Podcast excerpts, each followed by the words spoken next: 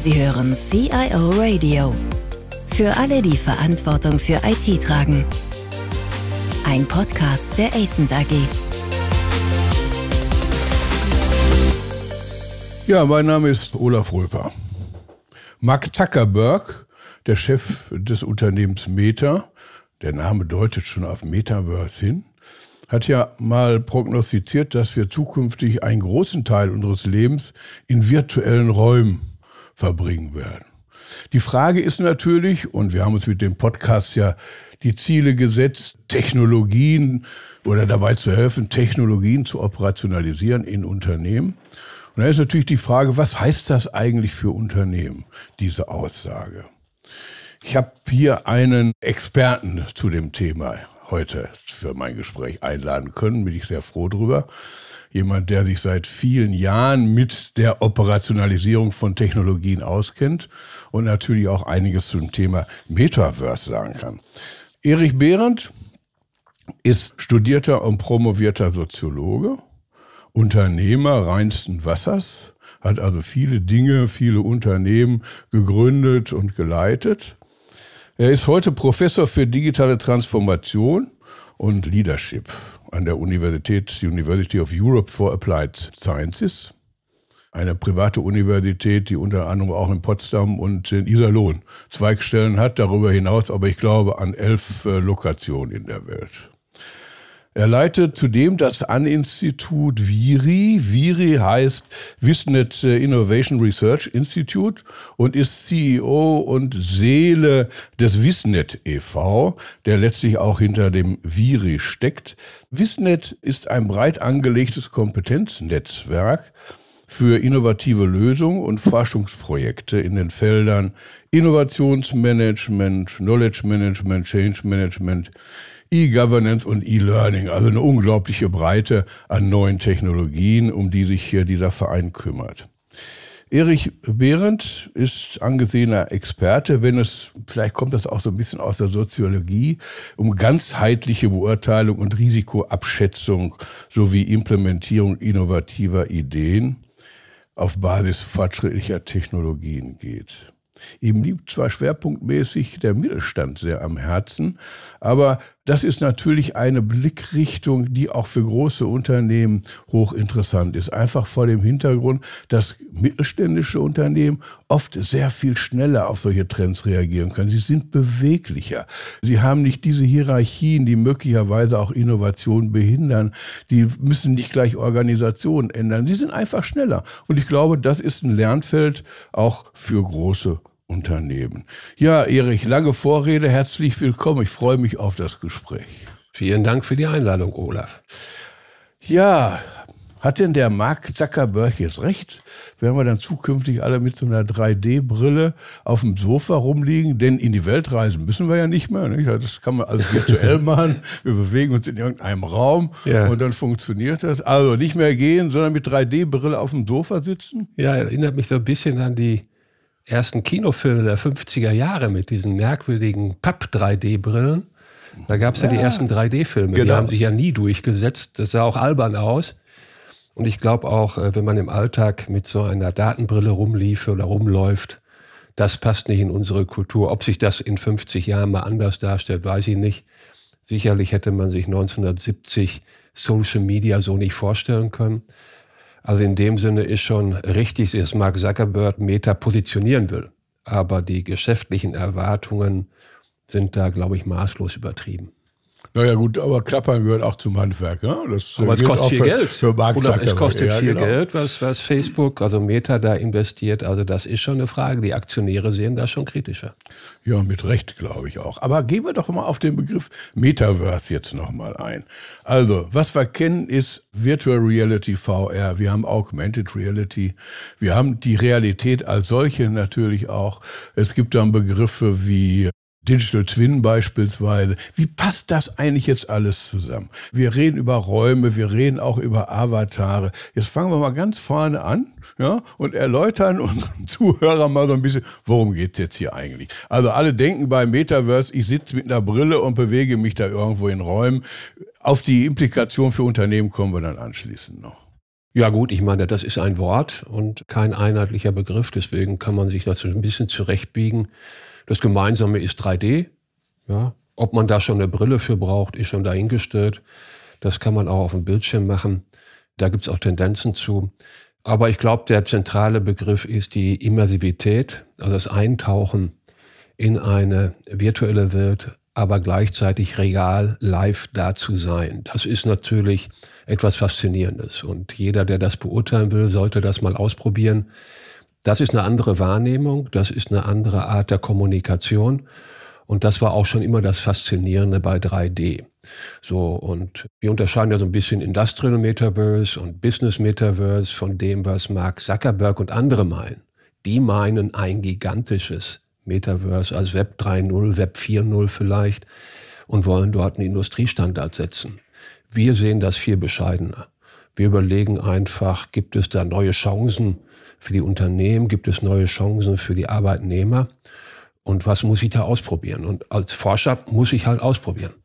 Naja, ich glaube, dass äh, so Meta und Mark Zuckerberg diese Schiene übers Gaming kommend wohl, glaube glaub ich, auch im Kopf haben. So ein bisschen, Gaming ne? ist, ist die zentrale Instanz. Das zweite ist aber links auch mit den Kryptowährungen verbunden, das Verrechnen und damit sehr ja, ja, eng, sehr ja, eng genau. E-Commerce.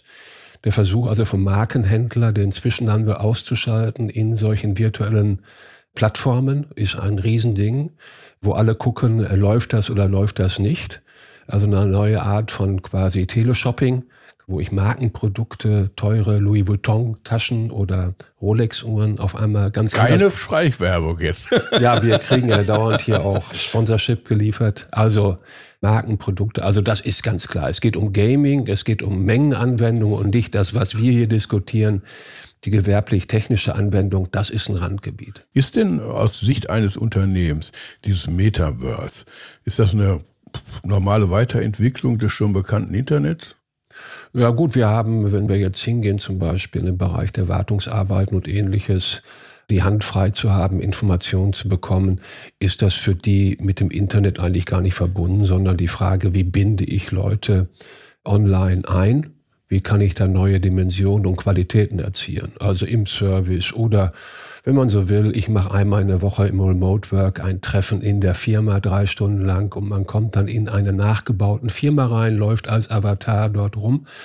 Ziel ist dort zum Beispiel die informelle Kommunikation zu erhöhen das, was verloren geht über Videokonferenzen. Also es hat mit dem Internet eigentlich weniger zu tun, sondern einfach, dass ich die Art und Weise der zwischenmenschlichen Kommunikation auf eine neue Qualitätsstufe hebe. Also ich bleibe jetzt ja mal bei meiner einfachen Idee. Ja? Also eine Weiterentwicklung von Teams und Zoom. Ja, ja, nicht? Also wo ich dann im Prinzip dort dann integriere nicht nur ein Whiteboard, wie wir es jetzt haben, sondern dreidimensionale Umgebungen, wo ich dann in einem weiteren Schritt vielleicht Avatar-basiert dann aus der Avatar-Sicht dann in der 3D-Umgebung bin und das auch nochmal verknüpfen kann mit einer realen Welt. Also das hat schon was Faszinierendes, muss nur Sinn machen. Es muss ja einen Mehrwert bieten zu Teams oder Zoom oder andere Tools, die wir heute schon haben. Also aber schon so, dass aus den bestehenden Technologien das weiterentwickelt wird oder weiterentwickelt wurde. Das ist schon so, nicht? Es ist so, dass wenn wir, wir entwickeln ja gerade so ein Metaverse, dass wir in diesem Metaverse Videokonferenztools einbinden. Das heißt, man geht in einen Raum und dann trifft man andere Leute und dann schaltet sich automatisch eine Videokonferenz dazu. Mhm. Oder andere elektronische Tools. Mhm. Also das Metaversum ist quasi ein Gebäude, in dem dann verschiedene schon etablierte etablierte Medienlösungen ablaufen. Aber wir reden über Kommunikation, wir reden über Teambuilding, wir reden über informelle Kommunikation, alles Dinge, die ja gerade auch in der Corona-Zeit ein bisschen zu kurz gekommen sind. Das, daran zaffern ja viele, das muss man ja so mhm. deutlich sagen. Und man sieht ja auch, dass diese New Work-Idee ja doch schon sehr stark in diese Richtung geht. Aber viele Unternehmen gehen gar nicht mehr zu 100 Prozent äh, lokale Bearbeitung äh, hin, sondern die teilen die Zeit auf, die Arbeitszeit. Ne? Also, dass man im Büro ist für zwei, drei Tage, den Rest dann aber im Homeoffice macht. Von daher ist dieser Trend sicher unterstützt. Aber Back to Basics. Damit verdienen Unternehmen noch kein Geld. Naja gut, also wenn ich mir alleine die Wege, Zeitaufwendungen im Projektmanagement angucke, das war ja beim E-Learning zum Beispiel so, dass wir dann mal durchgerechnet haben, wenn die Leute zu Workshops flogen oder reisten, was das für Aufwendungen sind, das kann ich schon relativ schnell rechnen. Was schwieriger ist, der ist ja im Prinzip zu sagen, wie lange halten die Leute das durch, so eine Brille zu tragen oder so? Oder muss das eine Brille sein? Also bei uns an der Hochschule haben wir ja auch eine Bildschirmumgebung dafür. Das heißt, nicht alle Studierenden haben so eine Brille. Aber die gehen dann auf den Campus und da ist der Campus nachgebaut. Die gehen in die Cafeteria, die gehen in die Bibliothek, die gehen in die Sprechstunde, die gehen in die Vorlesung, ins Seminar. Das hat schon was. Also das ist eine andere Qualität, als wenn ich dann nur zu Hause lerne. Mhm. Naja, aber kommen wir nochmal darauf zurück. Das ist Kommunikation, das ist Teambuilding, das ist Zusammenarbeit unabhängig davon, ob damit die ganz großen wirtschaftlichen Vorteile und Wettbewerbsvorteile erwirtschaftet werden können. Das lasse ich einfach mal dahingestellt. Aber ich bin ja ein alter Anlagenbauer und wir haben die Anlagen immer in internationale Zusammenarbeit gebaut. Das heißt also, was war Projektleitung in Deutschland und Engineering in Indien, wie auch immer, und die Baustelle war dann somewhere in the middle of nowhere. Da könnte das doch Sinn machen, dass ich dann weltweit mich regelmäßig treffe in diesen Räumen und nicht nur darüber unterhalte, halte, wie das Wetter ist und wie es dem anderen geht, sondern einfach zu sagen, guck mal, ich habe hier ein Modell, ich habe hier eine Zeichnung, ich habe hier ein konstruktives Problem. Dass man das gemeinsam in einem solchen Raum löst. Wie weit ja, sind gut, wir denn das, da das, das, das wäre natürlich jetzt erstmal in Zoom oder Teams auch möglich. Spannender wird ja, wenn ich quasi das Modell simuliere in 3D und als Avatar dann da reingehen kann und an dem Modell was modellieren kann. Also die Interaktion zum 3D-Modell im Metaversum ist das Spezifische.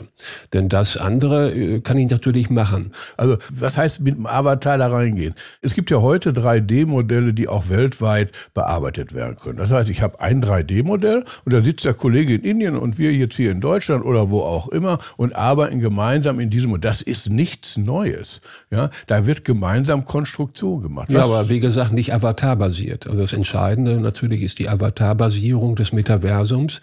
Das heißt, die Perspektive ändert sich ja. Ich sitze ja nicht mehr vor dem Bildschirm, sondern ich gucke zum Beispiel, wenn ich Wegeoptimierung in der Logistik mache, kann ich das vorlaufen und ablaufen. Ja, ich kann da im Prinzip sagen, mal eine neue Steuerscheibe einbremsen oder ich kann einen Elektromotor einbauen und direkt gucken, wie das System dann reagiert. Ich kann das haptisch 3D-mäßig machen.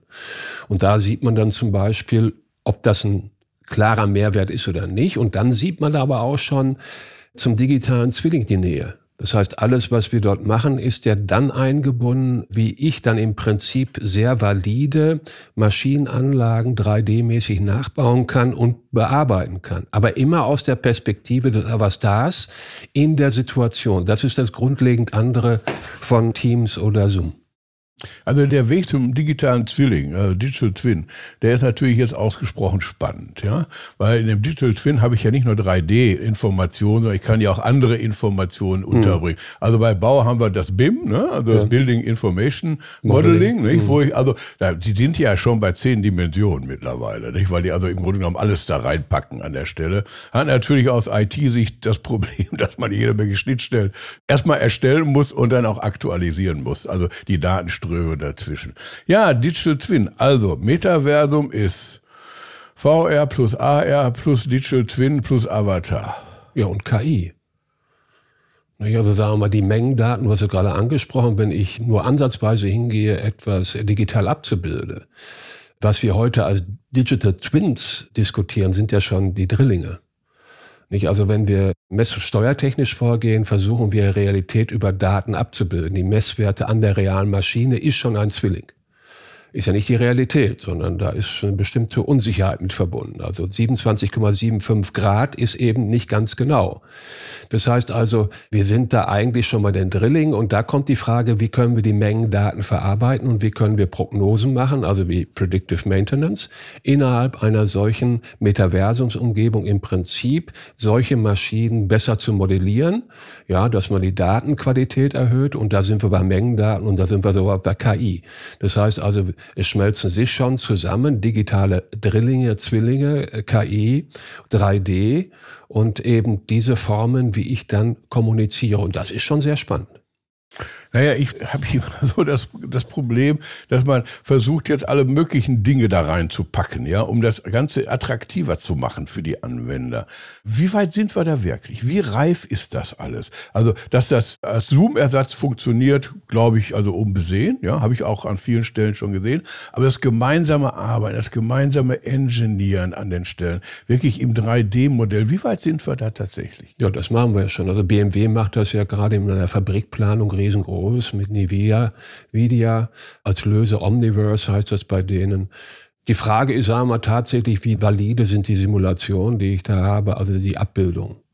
Und wie stark kann ich das im Vorfeld planen? Wir kennen das aus der Logistik, wenn ich ein Großlager konzipiere, das, was ich hinterher realisiere, unterscheidet sich doch oft noch erheblich. Und das ist wiederum das Gute für Metaverse, dass ich im Live-Prozess des Ausprobierens, immer noch im virtuellen Bereich, Optimierung machen kann, bevor ich dann wirklich in der Realität die Endfassung habe. Erinnert sehr stark an die frühen Anfänge von Simulation, Pilotenausbildung, Kraftwerksleitstände. Also da sind wir schon weiter. Da gibt es auch keine technischen Restriktionen eigentlich. Das haben wir so im Griff. Da ist es auch relativ unwichtig, ob der Avatar Ganzkörper da ist oder nicht. Bei bestimmten anderen Fragestellungen gehen wir immer weiter. Also wenn wir zum Beispiel Textilien planen und das Verhalten von Textilien simulieren wollen. Dafür brauchen wir Algorithmen und auch wieder KI, die das optimiert. Aber da sind wir auch immer weiter. Also ich glaube, jeden Tag bekomme ich auf den Tisch neue Lösungen in diesen Bereichen. Da passiert extrem viel. Und deswegen versuchen wir sehr schnell mit den Anwendern das auszuprobieren. Erik, du hast gerade im Nebensatz gesagt, technisch ist das ja alles möglich. Glaube ich, unbesehen an der Stelle. Aber jetzt stellen wir uns mal auf den Standpunkt eines Mittelständlers.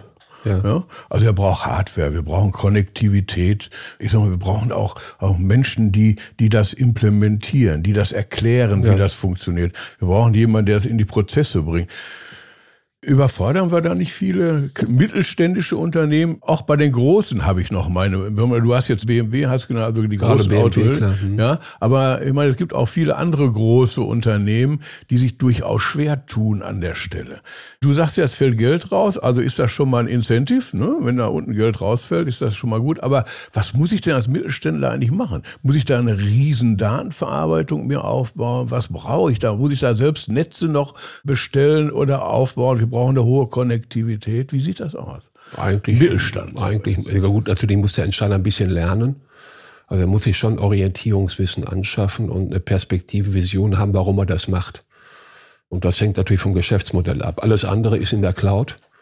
Also da muss der gar nichts mehr machen, das kann man sauber durchkalkulieren und so teuer ist es auch gar nicht. Also wenn Sie heute bestimmte Plattformen, Bausteine nehmen für so Metaversen, kann man das schnell zusammenbauen. Also was dann aufwendiger wird, ist natürlich die 3D-Simulation und der digitale Drilling je nachdem, wie präzise der sein will. Wenn ich alleine denke, hochauflösende Kamerabilder dann umzusetzen, das ist dann ein Aufwand. Aber wie gesagt, das Entscheidende ist einfach, dass die Entscheider sich damit beschäftigen und ausprobieren. Gibt es denn für, wenn ein Mittelständler sagt, ich will das jetzt mal machen, welche Hilfestellung gibt es da? Gibt es auch Geld vom Staat, dass er das macht? Ja, Oder wie also das, das Bundeswirtschaftsministerium, die Landesministerium.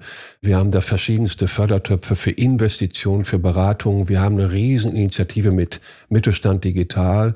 Ich selber bin ja beteiligt bei einem Mittelstand Digital Zentrum Wertschöpfungsnetze und da machen wir das ja auch. Wir entwickeln dort auch so ein Metaverse auf Basis eines Pakets im Bereich Maschinenbau.